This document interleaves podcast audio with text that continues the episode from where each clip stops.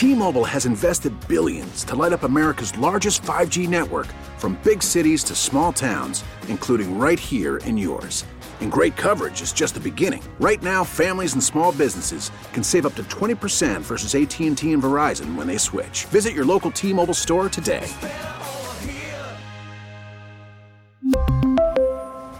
Plan savings with 3 lines of T-Mobile Essentials versus comparable available plans. Plan features and taxes and fees may vary.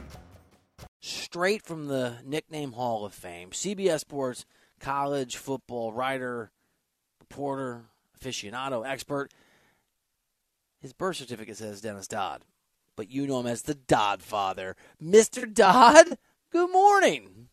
You reminded me, Bill. I need to start copywriting that or Yeah. something. I don't know. I mean, it's, it's got to be worth some money, right? It's really good. It is. It is. I love wordplay, and it's the best I've ever heard, Dennis. Um, I'll just let you sort of run with this. Hugh Freeze to Auburn for you means what? Um, it was just kind of so Auburn that they'd put all their eggs in one basket with Lane, and look, it did look like he was coming until he didn't. Um, that really, uh, Hugh Freeze was the plan B, and there really was no plan C at that time because they had planned on Lane and, and really thought they had, frankly. Um, so you get you get Hugh Freeze, warts and all. In one sense, he's paid his dues. Uh, he, he served his exile at Liberty. Uh, whatever you know, personal issues he had, and reason really the reason he left um, left in the first place had been cleared up at Ole Miss, at least his family. Uh, you know, but you know, try to keep the guy off social media. but he can coach. I mean, and that's I'm not making a value judgment here, but I really am. If you can coach and you have a certain winning percentage, you can do a lot of things. Uh, Dennis Dodd here on the show. Dennis, I think I know the answer, but but I'd like to hear it from you. If you're Auburn and- and you are are struggling to get the guy that you wanted, and you have to play catch up, why not a look at a Luke Fickell or a Matt Rhule or someone well regarded who has not succeeded or been in the SEC in terms of being a head coach? Yeah, I'm not so sure they didn't talk to Matt Rhule. In fact, I think there were some reports out there that they did, and there was varying degrees of interest from his camp.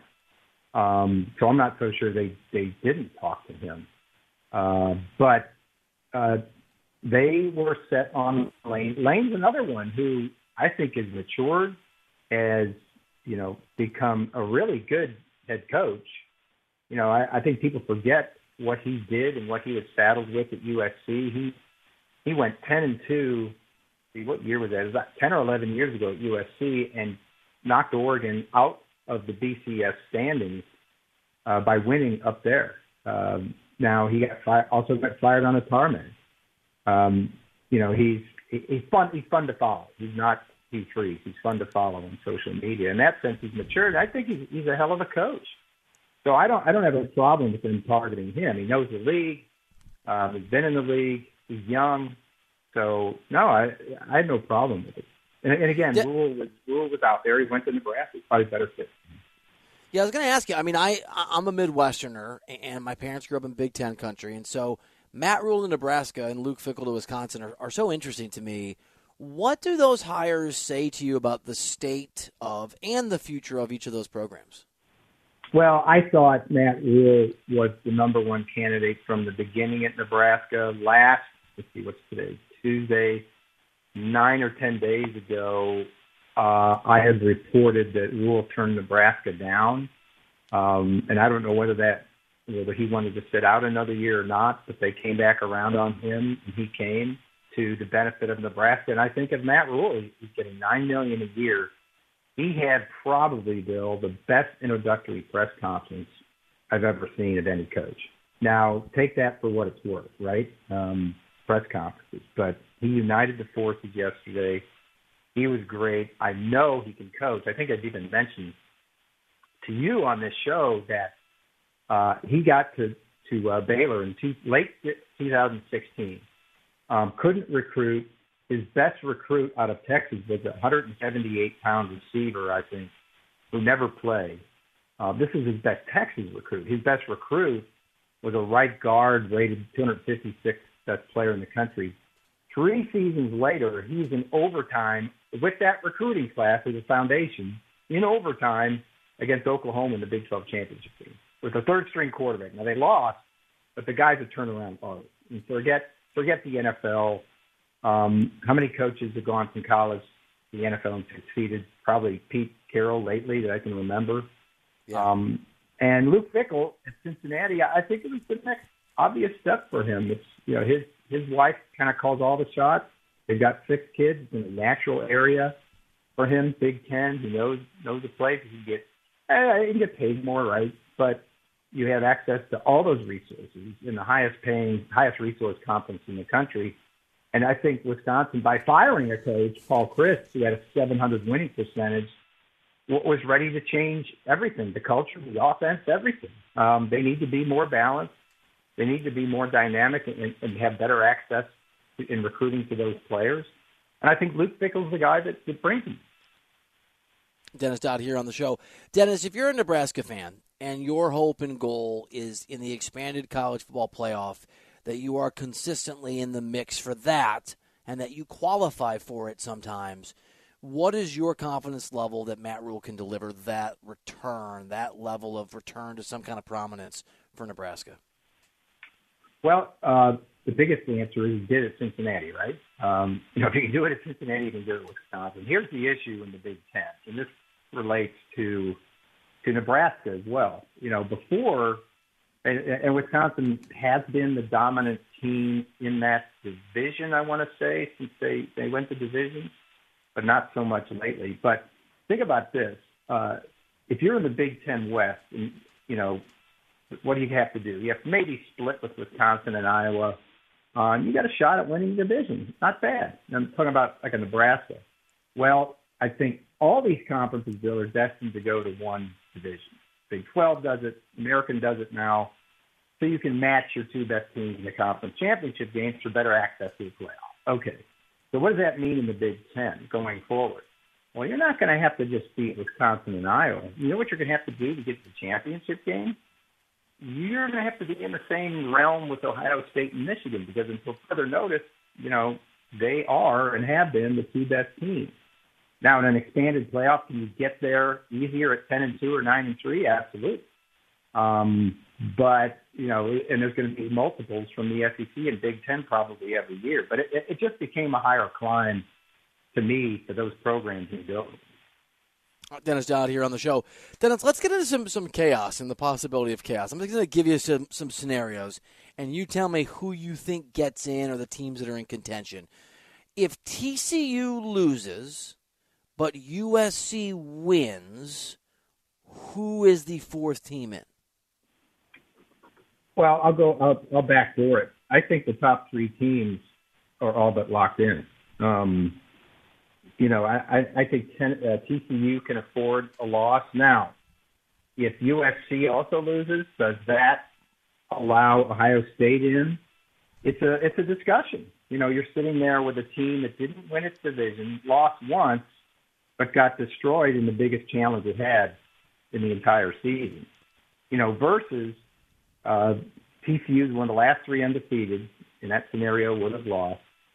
Uh, you know, beat at least four ranked teams along the way, and I viewed those comebacks, and there were several of them positive, not negative.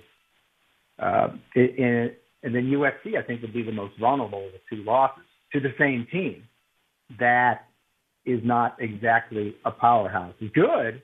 Utah's good, but not a powerhouse this season. So I, I think USC is the most vulnerable. I think a case can be made, and I'm not the only one, that the, the, the top three. In fact, the drama on the CFP this year, that probably less than any other year, uh, because the top three may be locked in. And so Alabama for you, even if TCU, no. they're done. Yeah, I can't. I I don't understand the Alabama thing. I know they lost two ga- two games by four points, but uh, look, the consideration the consideration is going to be Ohio State, and if two, as I mentioned, two of those teams lose, TCU and USC, one of them probably TCU is going to stay in. There's not going to be a spot for Alabama. Alabama's not going to jump Ohio State. They're just not, and they shouldn't. Um, you know, Ohio State uh, was on balance the better team this year, and maybe maybe Alabama is competing against itself in that respect. Its standard it is it is set, but it did lose to Ohio State did one. You know what what you're saying in that respect.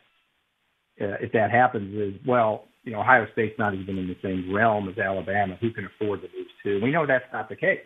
We're not talking about the Sun Belt and the SEC. We're talking about the SEC and the Big Ten. So, no, I, I have a hard time uh, giving Alabama a chance.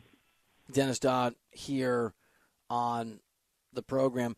Dennis, Harbaugh's success at Michigan, and by the standard of the last few seasons, the way in which it has happened in an extraordinary way late in his tenure, most people would not be afforded that much time. Does that say anything to you about about programs needing to have more patience with coaches, or about just the uniqueness of Harbaugh, maybe adjustments that he made? Yeah, I think it's unique. I mean, look, he wasn't, he didn't fail at Michigan. I think he won 10 three times in his first seven seasons or whatever it was, the first six seasons. So he didn't fail. He, he just didn't beat the right team. You know, he didn't beat Ohio State. Um, he lost to Penn State. He didn't win the Big Ten. Uh, he didn't compete for, you know, a, a playoff until last year. But isn't it amazing? In a 365 day period, all that changed.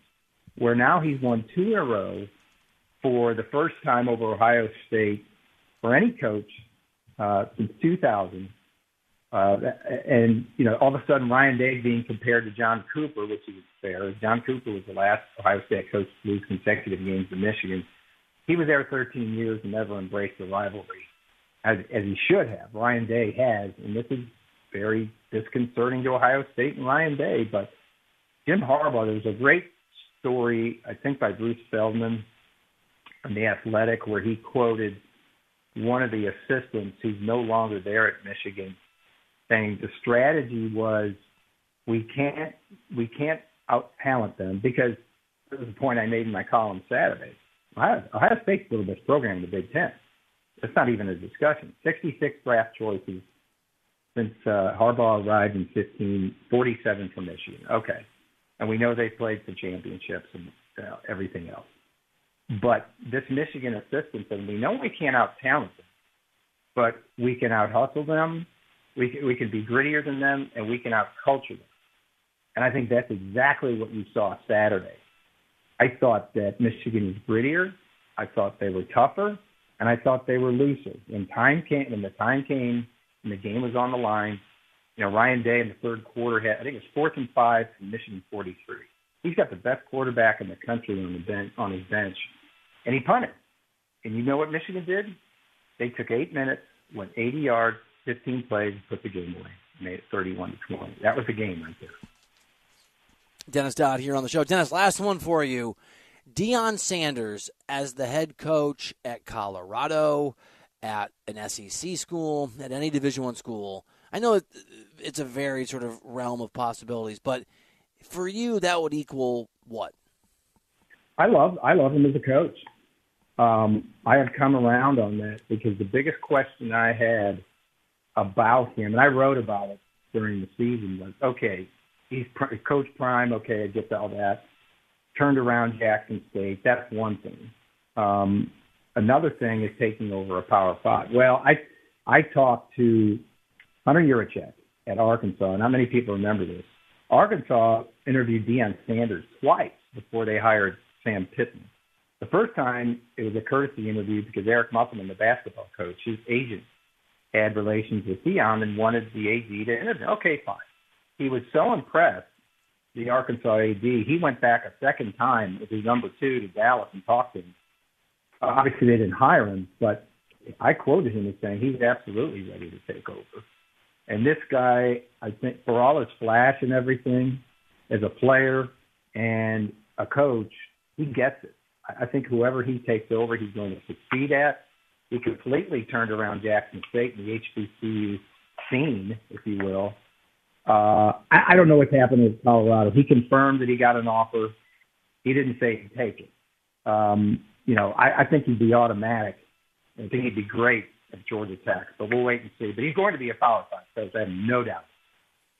I love it. I love it. What a great time for college football. Uh, he is the Godfather, the uh, the Godfather, the leader, the the head of college football reporting excellence. Mr. Dodd, my friend, thank you, pal. Appreciate you, man. Bill, thanks so much.